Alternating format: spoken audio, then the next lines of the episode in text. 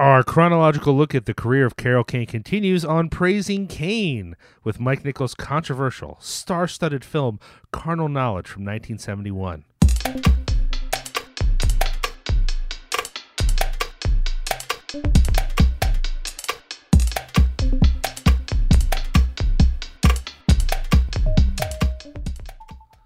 Hi there, friends. I'm your esteemed host and guide, Liam O'Donnell. And with me, as ever, is my co host and personal demon, Doug Tilley. Doug, how are you doing right now? What's life like in Canada? Are you raging in the streets? Well, I mean, yes, we are. Uh, though I don't think that Americans realize that that is occurring, and rightfully so. Uh, there's so much going on right now that is negative, and uh, I actually, the response to that negativity is, I think, pretty positive. I know that might be a controversial thing to say, but I do think watching a lot of the collective action happening. And before anyone misinterprets what I'm saying, I mean the protesters, not the response to the protesters.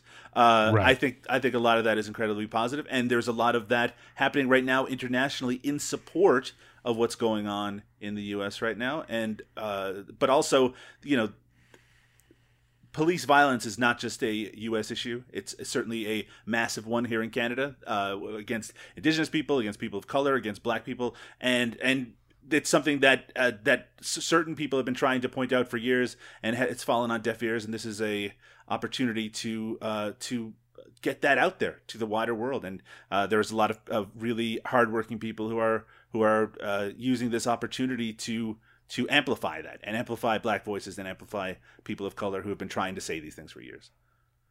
I don't want to say that the uh, violent response from police is good because I don't want anyone to be hurt. I don't like seeing uh, protesters and press and anyone else that cops can find out in the street injured.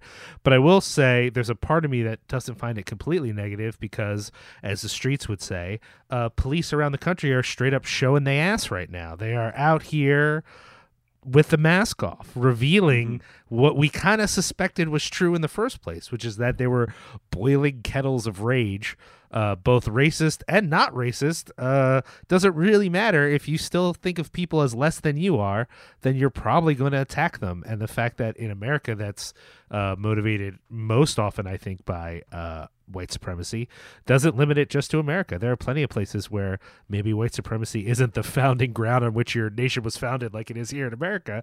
That still doesn't mean that cops can't lash out and attack people because they think they're above it all. They think they're uh, better. And uh, that's becoming really obvious here at all these protests. And again, not to say that there aren't. Uh, times when protests maybe get to a place where people feel uncomfortable. Uh, I, I understand if you're a small business owner, looting is definitely probably not something that you are stoked on. Um, you don't want to lose your livelihood, all of that. But there are so many peaceful protests where cops have just unleashed, just just not even tactical, man. Mm-hmm. It's not even tactical. Right. It's just rage. It doesn't even make sense. It'd be one thing if you could be like, well, that was cruel, but it was cold and calculated, and I understand why they did it. Nah, man. They're just being they're just being bullies. Only they're legally sanctioned murderer bullies. You know what I mean? Like they're they're people who have the legal right to kill you and they're also bullies. So it's a it's a horrifying combination. Not that that's what this podcast is about, but uh, it would be irresponsible not to acknowledge that both of us are uh, concerned about this. And I don't know if you've had the chance to. I've gotten to go to some protests that were relatively peaceful, but I have plenty of friends, more friends than I'd like to admit, who now, for the first time in their lives, can tell me exactly what it feels like to be maced, exactly what it feels like to hold uh, a can of tear gas and throw it back. I mean, granted, I knew people who had been in protests before, going back to the Bush administration and the war in Iraq, but uh, people who who I thought of as not even that political have been out here getting beat by cops. So, uh, you know, it's a crazy time. It might be the lead up to a really positive time, but right now it just feels dark, man. It feels real dark. But that's not what we're here to talk about, Doug. We're here to talk about we are finally getting to our second film in our journey through Carol Kane's filmography, 1971's Carnal Knowledge. But before we jump into that, I want to uh, bring attention to uh, some Carol Kane content. Doug, can you tell us about uh, a podcast that she was on recently?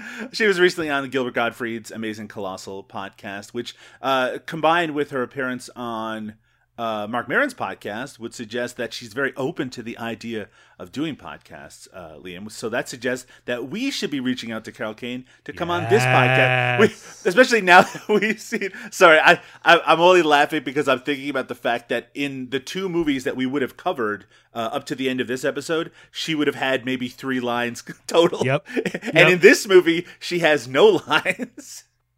we're we're experts on your career, Carol Kane. Oh, that's what you sound like. Yo, let's let's let me let me be clear too. Did you listen to that Marc Maron uh, episode? no, not as of yet. in that episode, I thought she was talking about this movie that she had a nude scene, and when this film ended, I thought, how could that? Po-? She she tells a story about having a nude scene that was cut, but she had to do it, and it was her first one, and she felt very nervous, and that Jack Nicholson helped her, and I thought she was talking about in this movie, but when this movie ended, I thought, well, that would have been entirely inappropriate. How could there possibly have been a nude scene in this movie I mean, I guess with her? Like, there's Yeah. no moment that would have made sense. Well, I mean, there could have been a scene. It it it certainly is open to the idea that there's more content between her and the character played by Art Garfunkel, and that it's just been kind of boiled down to this one sequence that features her.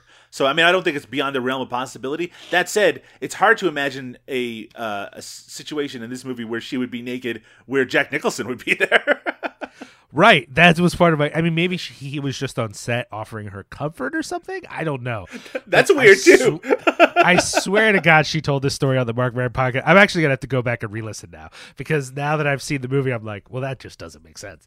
Um, yeah, so uh, uh, we'll have to check this out. I have not gotten to listen to this episode yet. I listened to the Marc Maron one, but I haven't listened to this. Y- You know what she Um, might have been referring to is the last detail, which also has Jack Nicholson in it, and she's in that, and would have been, you know, that that's a couple years after this, so maybe she has more than zero lines in it. I don't know, man. I don't know, but uh, yeah. Uh, hopefully, y'all got a chance to check out that episode, and yeah, I really hope it does mean that you know, hopefully, further down the line, when we have more of her career to talk about, we could have Carol Kane on to talk about uh, her career. But um, You know what's kind of fascinating? Sorry to, to inter- it's just that this is one of the most interesting and possibly most frustrating parts about doing a chronological podcast, and we're running into it on on our Jackie Chan podcast as well, right? Which is that these performers are new. Uh, I mean, even though Carol Kane had a lot of theatrical experience, you know, and these are really, uh, you know, interesting movies uh, at a very kind of uh, exceptional time in film history. That that these are bit parts, right? These are showing up for a couple of scenes or a scene, and um, and knowing and knowing we're knowing in the bulk of their career, this is an incredibly talented person. How could they just be sitting on the sidelines? Don't you see what you have? But that's just the reality of films. And you always think, you know, when I watch movies, if you see someone come on for a single scene and just you know blow everyone else out of the water or just do something exceptional in that scene uh, and when it, that doesn't end up being a launch point for a really uh, amazing career afterwards. It just it's just about the luck of the draw sometimes and who Sure. sees you at any particular time. And you know we're seeing a nascent version of carol kane who is i guess i think she's around 20 years old at the time this movie came out. And just imagining what's going to happen in the next three years. And i mean really just in the next couple of episodes of this podcast, her star is going to start rising significantly. But in Carnal Knowledge, a very well known and regarded film, she is here simply to be a mute for a single scene. well, I do want to say though, um, the dynamic you're pointing out becomes more of an issue with different people. So, with uh, my suggestion is that Carol Kane and Steve Buscemi are actually better models for this kind of podcast because they're operating in some sense as as guides. They're walking us through a history of film Right. via their career. And the fact that she is not heavily featured in this movie is not that important because it's a great movie to Right. talk about mm-hmm. and hopefully we'll have an interesting conversation. This was more of an issue when we did our Eric Roberts podcast because there were a lot of movies that if Eric didn't have a large role, there was nothing to talk about. because the movie was not worth discussing. and because we And were I going think- into a lot of those movies like fairly blind, and and I think justifiably so, since many of them were very unknown movies for the most part. You know, he would show up for seven seconds or one scene or two minutes in a movie, and then what are you supposed to talk about? the rest of this David Dakota. I movie still. I still think it I think it also though becomes an issue with um the Jackie Chan one only because our excitement is mostly because of Jackie Chan. Not to say that the movies he's not featured featured in aren't going to be interesting films, but we're so much more excited about seeing him. Whereas with uh, this particular podcast, I feel a little more patient. Yeah, Mm. I, I started it because I love uh, Carol Kane and I love her performances, but she's also done so many interesting films Right. that I don't feel like we're trudging through bad things in order to get to the good. Does that make sense? Like, no, I- I 100%. I, I'm trusting her as a guide in her career, even though obviously when she was picking films, it wasn't based upon our eventual podcast. I, I do feel pretty strongly that it's going to be an interesting ride, even when she only shows up for a few minutes. Which I guess I mean this is a prime example of that exact thing. Of course, her career takes off pretty quickly, certainly compared to someone like Jackie Chan. But one of the reasons that we wanted to do a Jackie Chan podcast is that once his career hits, it's like banger after banger. I mean, it's just an amazing movie after amazing movie, and even the ones that aren't amazing at that point have enough Jackie Chan content that that's what we're there for. But you know, that's what it is about these early episodes, Liam. We're we're all, we're, gearing up for that, and I'm thankful that in the case of Carol Kane, we have a movie like this one to talk about now. Well, let's take a quick break and we're going to come back. We're going to dive into this controversial film, a film that surely after all these years we will bring no new insight to, and that's Mike Nichols' Carnal Knowledge. We'll be right back. It came at a time when we were all younger. Don't press so hard. Since then, we've been through many changes. What are you so afraid of?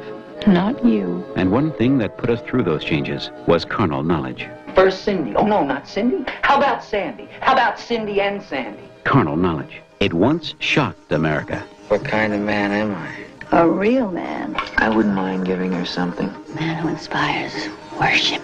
I like to be smothered by you. More strong. More masculine. You got your heart. Something has to. Domineering or irresistible. Carnal knowledge. Jack Nicholson, Ann-Margret, Art Garfunkel, and Candice Bergen in Mike Nichols' Carnal Knowledge. Now its time has come. The concurrent sexual lives of best friends Jonathan and Sandy are presented. Those lives which are affected by the sexual mores of the time and their own temperament, especially in relation to the respective women who end up in their lives. That strange description is meant to describe 1971's Carnal Knowledge, directed by Mike Nichols, who you may know from The Graduate, Catch 22, The Birdcage. I'm sorry I'm laughing, y'all. It's just this guy directed Who's Afraid of Virginia Woolf, so if I have to tell you who he is, I don't know why you're listening to this podcast. And uh, written by uh, Jules Feiffer, who uh, apparently was a comic book guy. Doug put a bunch of information in our notes. It's too much. It's too much Cartoonist, not comic book guy. He's a he's a cartoonist, comic book. Though he started as a comic book guy, so I guess you- you're also right about that. whatever. Point point being, he wrote this, John. Uh, it stars Jack Nicholson, Candice Bergen, Art Garfunkel, Ann-Margret, Rita Moreno, and of course, Carol Kane. All right, Stars Carol Kane. she's in it very briefly, y'all. It's fine. Um, it's a controversial movie. It's a movie that uh, is about sex, sexuality, men, um, and and changing ideas and feelings about sex and sexuality and the family uh, over time. But uh, despite all of those uh, possibly progressive, possibly regressive ideas that make it seem intellectual, uh, Doug Tilley did watch this film, so he's going to share with us what he thinks, which will not be as good as all that stuff. Doug, what did you think of this movie? oh, I really liked it. Uh, I mean, Oh, oh, okay. it's a difficult because this is one of the first movies to speak this frankly about male sexuality. Um, in some ways, it feels incredibly dated, and I do think that there is an advantage that the, the fact that this movie it has this sort of it's set up as a series of vignettes starting in the 1940s, moving right up to the beginning of the 1970s, because it makes it more. Um, more allowed to be dated. It allowed it because it takes place in those time periods, and it's it's representing a mindset of that time period uh, that where it's trying to represent a mindset. It, it's okay that some of the language feels a little stilted, that it doesn't necessarily reflect the mindset as universally as maybe uh, the writer and maybe the director thinks it does. But that said, it's still kind of refreshing to see a movie so frankly talk about sex even now. You don't see it that often just movies that are full of long conversations between two men i should say speaking about their own sexuality and how they relate to women. That said the characters that are doing this in this movie are not the greatest guys in the world. Uh, and i think that this is something that we talked about uh, before we started recording. Part of the progression of you as a viewer watching this movie is the recognition that these char- characters are kind of shitty people, and that in fact in some really shitty people, really, but uh, but really they are supposed to represent these two extremes of how men relate to women sexually, where you have Jack Nicholson as this character who can only relate to women on a sexual level. That is literally all he seems to think about. There is a part of him that I think uh, craves domesticity and the idea of the comfort of having a wife, but he is so psychologically screwed up that he has no way to.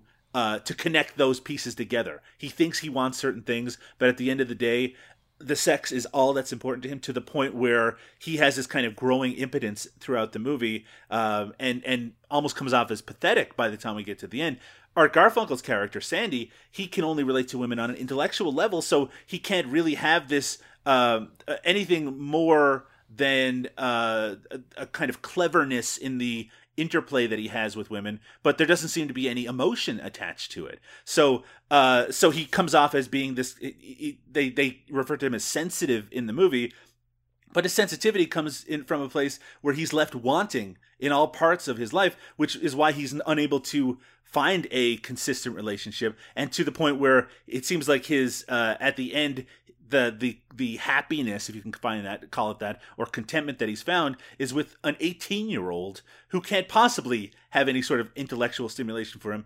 Not to be disrespectful to the 18 year olds right now, but someone who just doesn't have that world experience. And at that point, he's supposed to be someone probably what in his uh, late 30s, early 40s.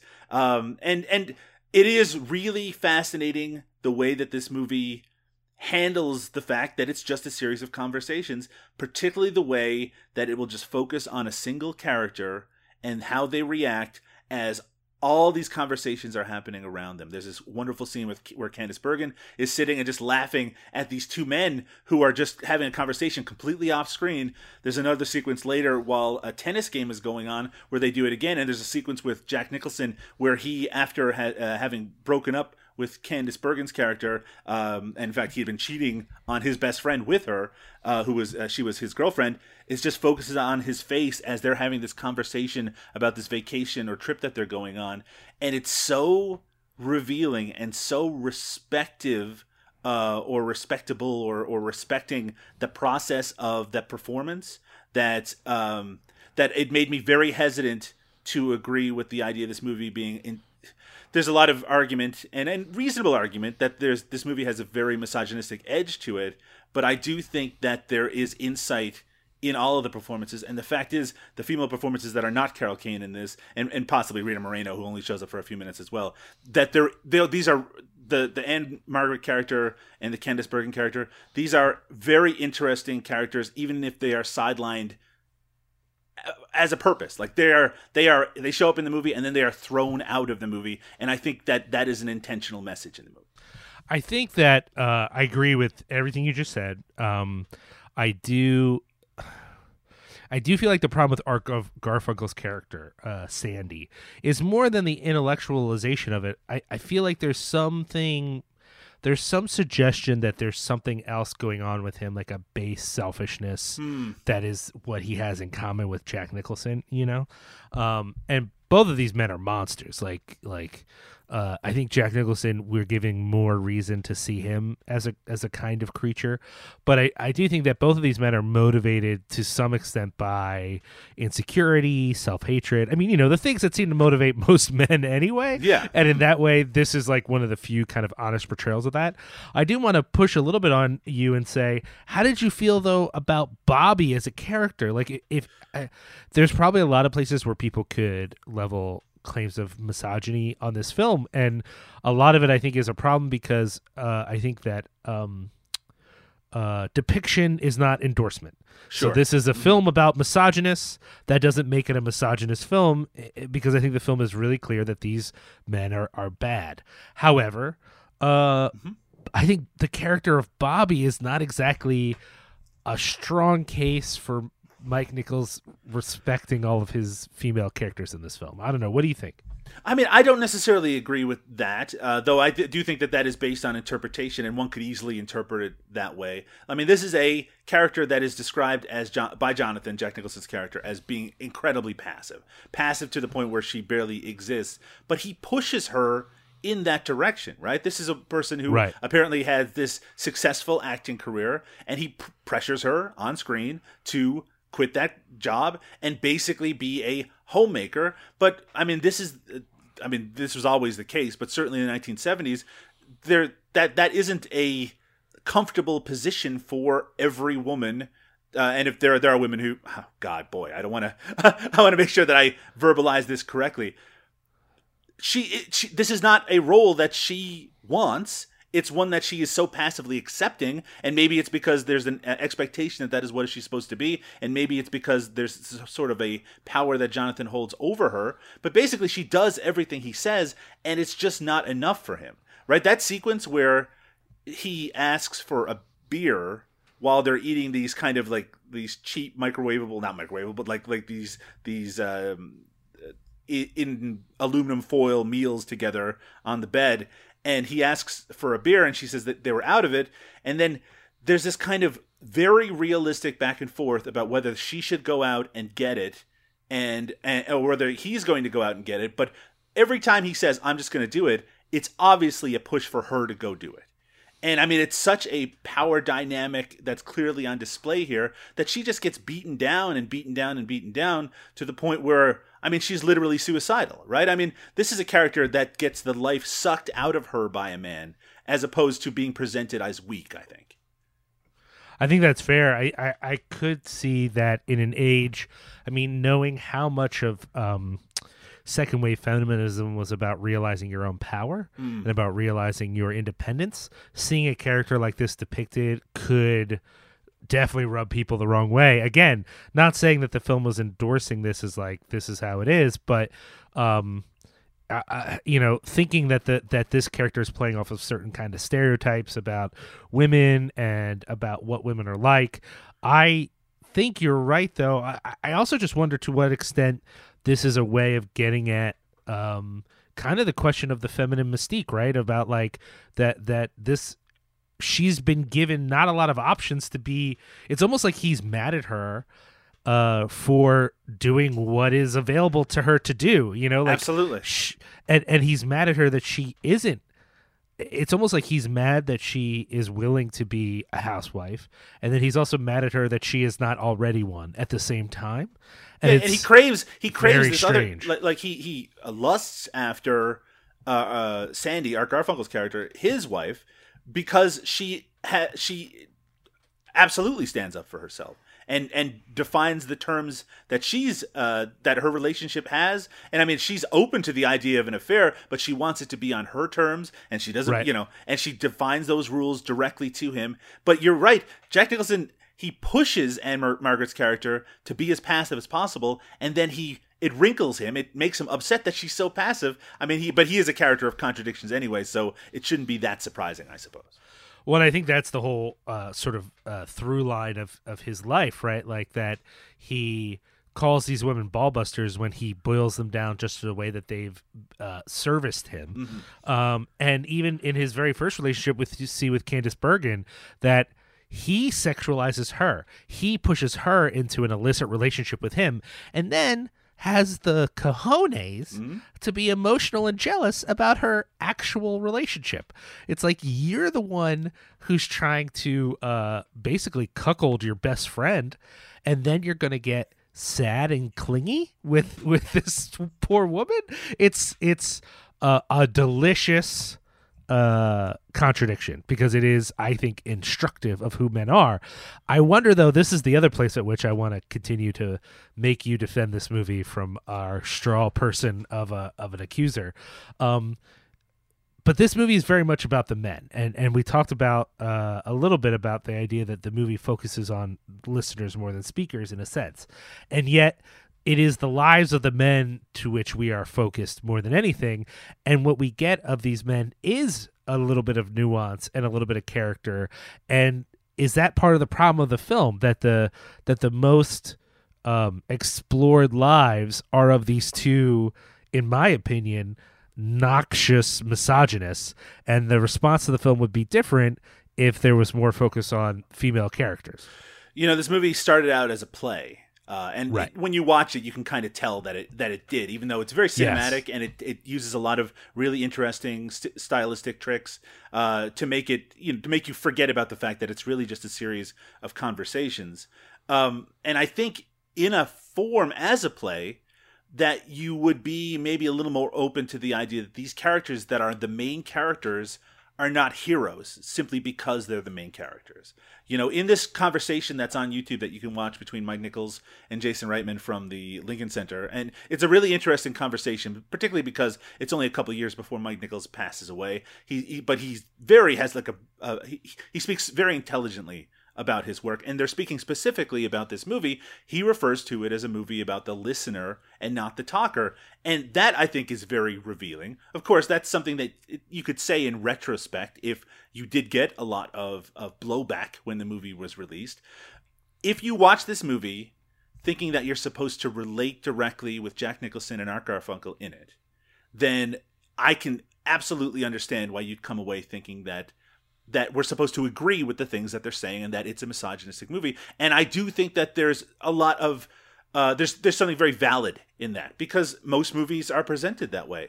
However, I do think that our reaction to what they're saying is more important than what they're saying in some ways when watching this movie, and that what we're supposed to take away from it, especially in its progression, is that these are characters that are incredibly unhappy because they have boiled relationships down to these very base levels. And because they don't have a way to relate to women on a deeper level. And at the end you know how can you how can you celebrate these characters that have made themselves unhappy and and, you know it'd be different at the end. We thought that art garfunkel going away with his 18 year old girlfriend had really found something of substance in his life or jack Right. nicholson getting um, you know a hand job from a uh, a prostitute who's who's got to pump him up with words simply to help him get an erection if he's happy with his life. But these are broken men who have broken themselves.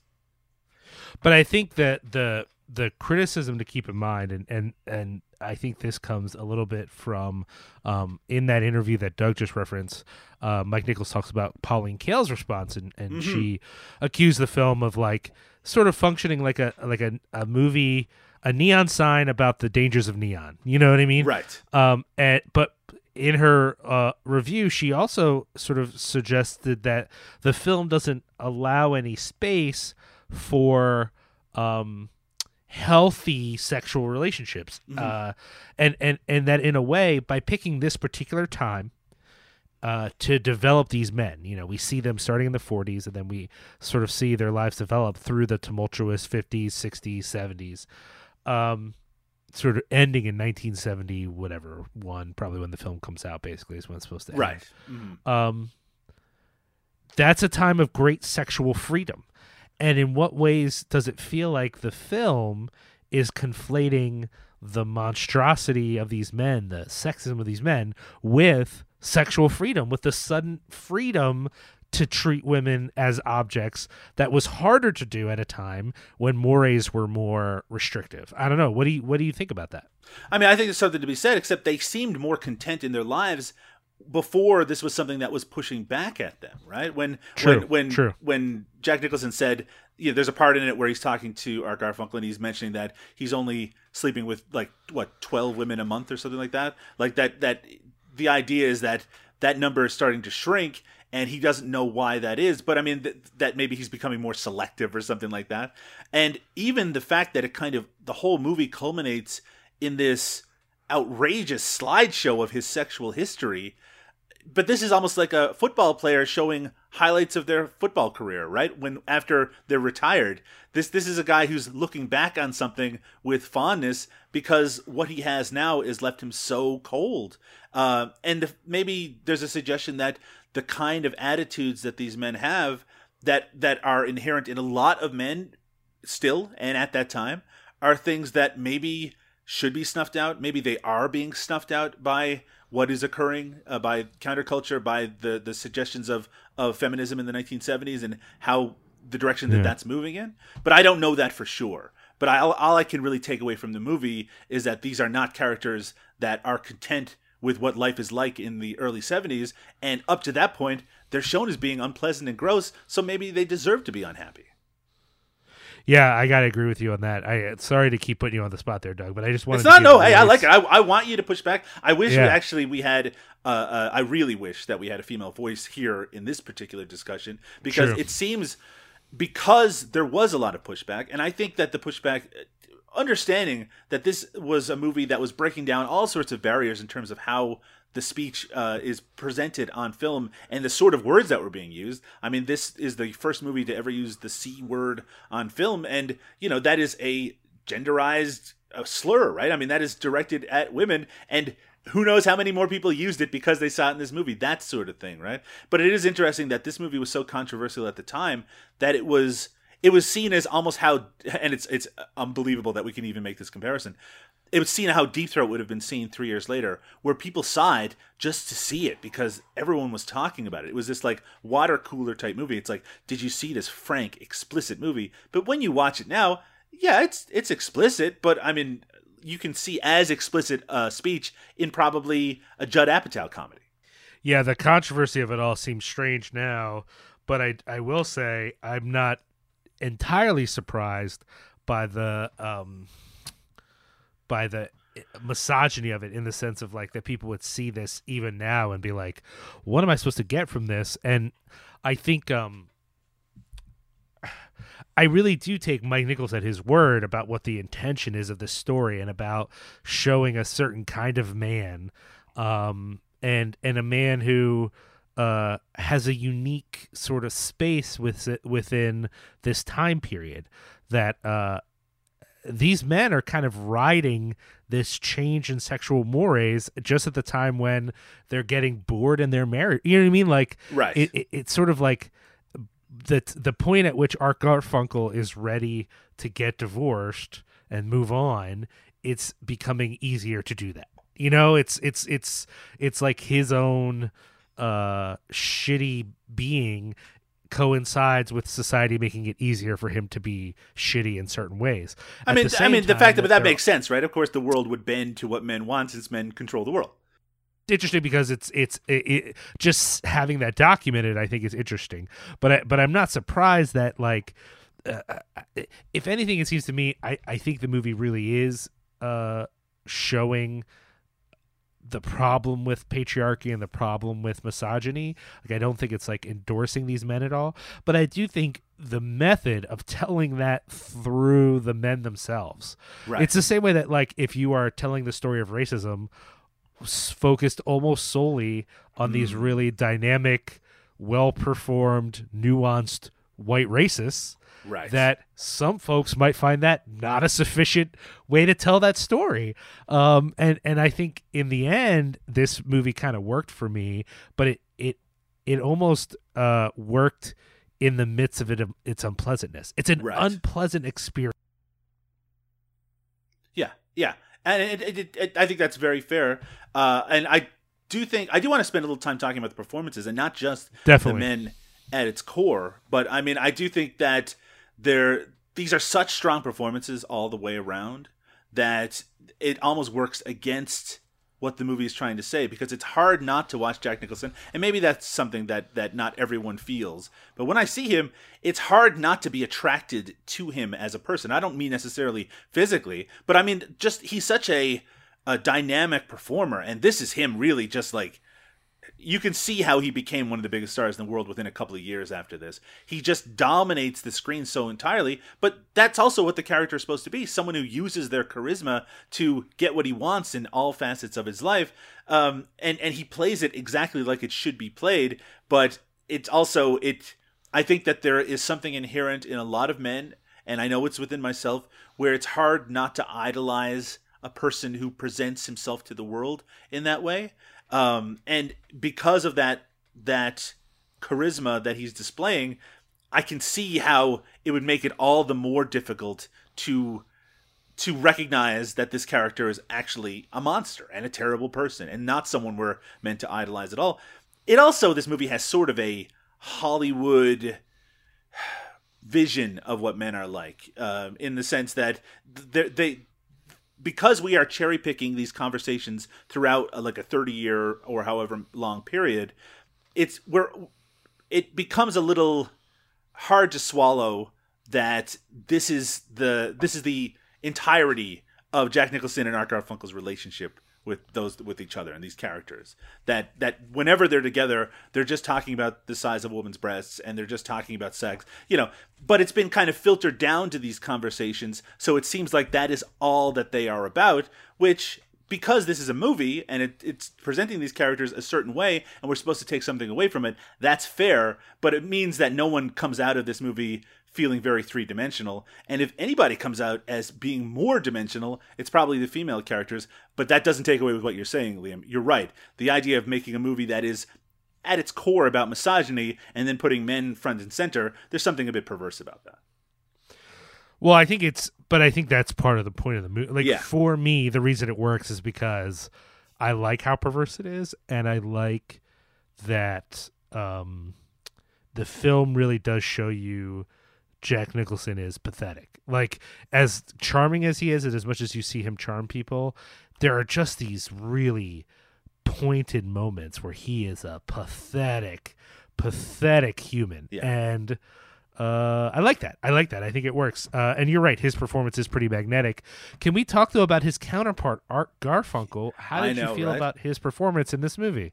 So I don't know much about Art Garfunkel as a performer outside of his music, uh, aside from his performance in Catch Twenty Two, which I love Mike Nichols' Catch Twenty Two, and I love the book Catch Twenty Two, and I know it's not a. It's it's a I think it's a great movie while not being a great adaptation, which so, does happen uh, oddly uh, every once in a while. Um, but I really like that movie. And I think Art Garfunkel, who doesn't have as large of a part in that as he does here, is really good in it. I think he's actually like really good here, like to the point where you know you are stacking him up against uh, an actor that a lot of people would consider one of the great actors, American actors of all time, who's Jack Nicholson, and I think he holds with him every step of the way. He's playing his opposite in a lot of ways, and and and you know intentionally so. He is meant to be a quote unquote more sensitive character, but the fact that he can be, you know, this movie starts with both of these characters in college, which is entirely unbelievable. These are actors who are in their 30s. There's no way you could believe it. Except Art Garfunkel is kind of believable because he has a little bit of that kind of baby faceness to it, and and uh, the sensitivity again that word in his face really comes off as being this youthful thing. And again, I do think it, it actually uh, works against not the movie, but in terms of people uh, seeing what these characters are supposed to be, I think it's easy to go through this movie and, and come at, out the other end with, oh, Jack Nicholson was the bad guy and Art Garfunkel was the good guy. But that's not the case at all. They're just bad in different ways.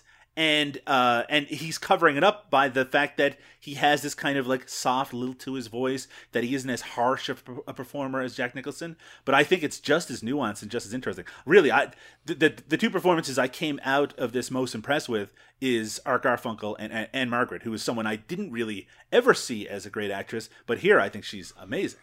Well, I'm gonna um, I'm gonna have to agree with you on that. Although uh, I will say, I really pref- uh, I really appreciate his performance. Unlike Jack Nicholson, I find him so unsettling. Right. Um, he makes me uncomfortable the whole movie. Everything he does makes me just want to yell at him. uh, and I know that that's a, the strength of his performance, quote unquote, but it, it's also like uh, strong casting because he's supposed to be a, a creep. And uh, I suspect Art Garfunkel was a creep. I'm just going to put that out because that's how it felt to me. It felt like, oh, this is a little too good. But let's let's pivot though to, to Ann-Margret because I want to agree like that. That is a role that is a demanding role to play and a, mm. and a complicated role to play. And I think she shines in that role. I think she really brings something to the film, and I think the nuance of her performance is part of the reason this entire movie works in on any level. It's an amazing casting too, because when she shows up in the movie, she's playing the what I always envision as the Ann-Margret role, as like this sex kitten, you know, this this absolute bomb of a of a woman who who is almost like supernaturally beautiful, right? I mean, she's unbelievably attractive, and she's presented as that as this uh, goal for Jack Nicholson in it, and then he starts to break her down, and then you have to see her break down in stages, and it happens very quickly, but it it even though it happens quickly on screen, it's believable that you know they they have they have this kind of passionate love affair where they have this. Uh, almost like a combatively sexual relationship where there, there's you know playful in a lot of ways but but clever in the way that they interact with one another but then the we see you know uh, jack nicholson's jealousy over the fact that she's on the phone all the time even though he has demanded that she stay home so he wants her to stay home and to you know to clean and to be available to him at all times via the phone and to be available to all time at all times for him sexually and that he does not want a human being right he just wants a a, a robot maid that's also a sex doll, that sort of thing. Um, and we see that this is a person who has all this strength when she's first introduced, and it's just broken down piece by piece by piece to the point where she's just a shell at the end. To the point where he's he he tells Art Garfunkel. So there's a p- part near the end of this movie where he's he introduces the idea of wife swapping with Art Garfunkel, and Art Garfunkel is open to that idea. So, but he doesn't even say anything to Ann-Margret's character. He just sends Art Garfunkel in there with the idea that she's so passive that she's just going to accept it. That's how broken down she is, and we discover that it's even further down from that, where she's basically tried to commit suicide. Yeah, I think that that is not an easy thing to do. She's unbelievably impressive.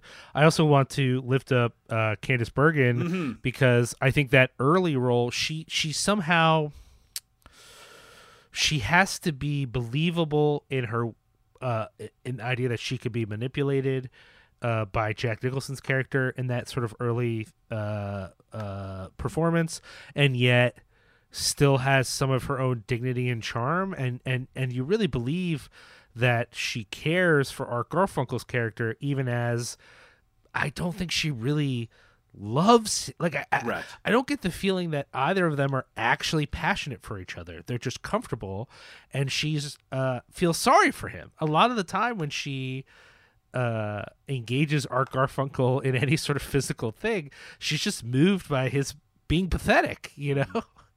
Yeah, and uh and that's it's real creepy but it, it really works for the role and and she's unbelievable in it. it i was super impressed by her Yeah, I mean, it, it, I think it's a really great performance as well. It's a really difficult one. I mean, I, I guess all the performances in this movie, uh, there's there's not really an easy one, but I mean, this is a case where, yeah, she she has to remain likable despite doing something that I think a lot of people watching this would would see as almost unforgivable. But you know, I, she is shown as being so intelligent, intelligent to the point where I think it actually uh, is meant to, you know, it, it's. It, she even mentions that some men find it very intimidating, but after saying that, you might that might make a viewer be like, "Oh yeah, she's not so smart," but she comes off as clever and fun. And I tell you, that sequence at I guess a bar or wherever it is, where it just holds on her face while these jokes are being said around her, and she, and and and it's this amazing, and she's so alive and so happy and laughing so you know genuinely in that sequence i mean it's it it I will say that if I wanted to push back at this view of misogyny, I think that's one of the sequences I'd I'd go to in regards to it, simply because right w- uh, would a movie that hates women give you that moment? And uh, again, I'm not. I don't want to dismiss all feelings of misogyny in this. I do think there's an interpretation that you can come away from this that's very valid. That there, especially because the characters use that language in such a violent way. But but that sequence is there specifically to show that this character is more than just a uh, a vessel for these men to to project their feelings on. i agree i think it it it really adds it's a great way to start the film out because uh, if we were focused just on them at this point, they're so unlikable. She really adds something that makes you want to keep watching. Uh, I guess it'd be a good time to turn towards Carol Kane's performance, though I'm not sure what we're going to have to say about that. Well, I mean, we've put it in context, right? Which is that the it, this movie is about these these male characters and their relationship, and also the relationships that they have with women. And for for Art Garfunkel's character, this starts with his uh, first sexual experiences, which is with Candice Bergen's character, and then it presents. Uh, sorry, it, they they end up getting married, later divorced. Though we a lot of this happens off screen. He starts another relationship, um, and. Uh, then breaks up with that person after years and years. And at the end of the movie, uh, I mentioned before, Jack Nicholson basically sits down Art Garfunkel and his new girlfriend and shows them a slideshow, like a literal slideshow of his sexual history. Um, and and isn't very pleasant as he's doing it. Not that I don't know if there is a way to make that very pleasant.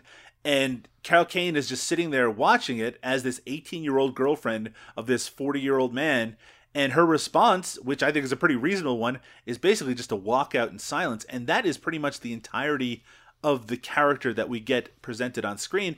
I don't know if she's necessarily supposed to be reflective of a of a more progressive woman, of a 1970s style woman, uh, style woman, maybe style isn't the right word there, but as a woman who has been raised in a culture that could push back harder, that has that ability, that maybe has uh, a um, societal strength that she can feel like she can dismiss or um, or rebel against the, the such a clearly gross and misogynistic idea as someone basically forcing you to see their sexual history. Yeah, I um she's very important, but I you know, we don't get much of her, especially no. uh, since she doesn't have many lines. By many I mean she doesn't have any lines it's very hard to appreciate um, that aspect of of the film. It's still a great movie. I actually really am glad that we covered it. I very much uh, appreciated it. I, I I don't know if I would say I enjoyed all of it, but that's sort of the point. Um, but it is hard for us to make any sort of determination about her performance other than to say she is important in that scene. She she eh, what I what I love about that part of the film is that it shows the gulf between these two men without giving us the false idea that Art Garfunkel has become a good person. Right.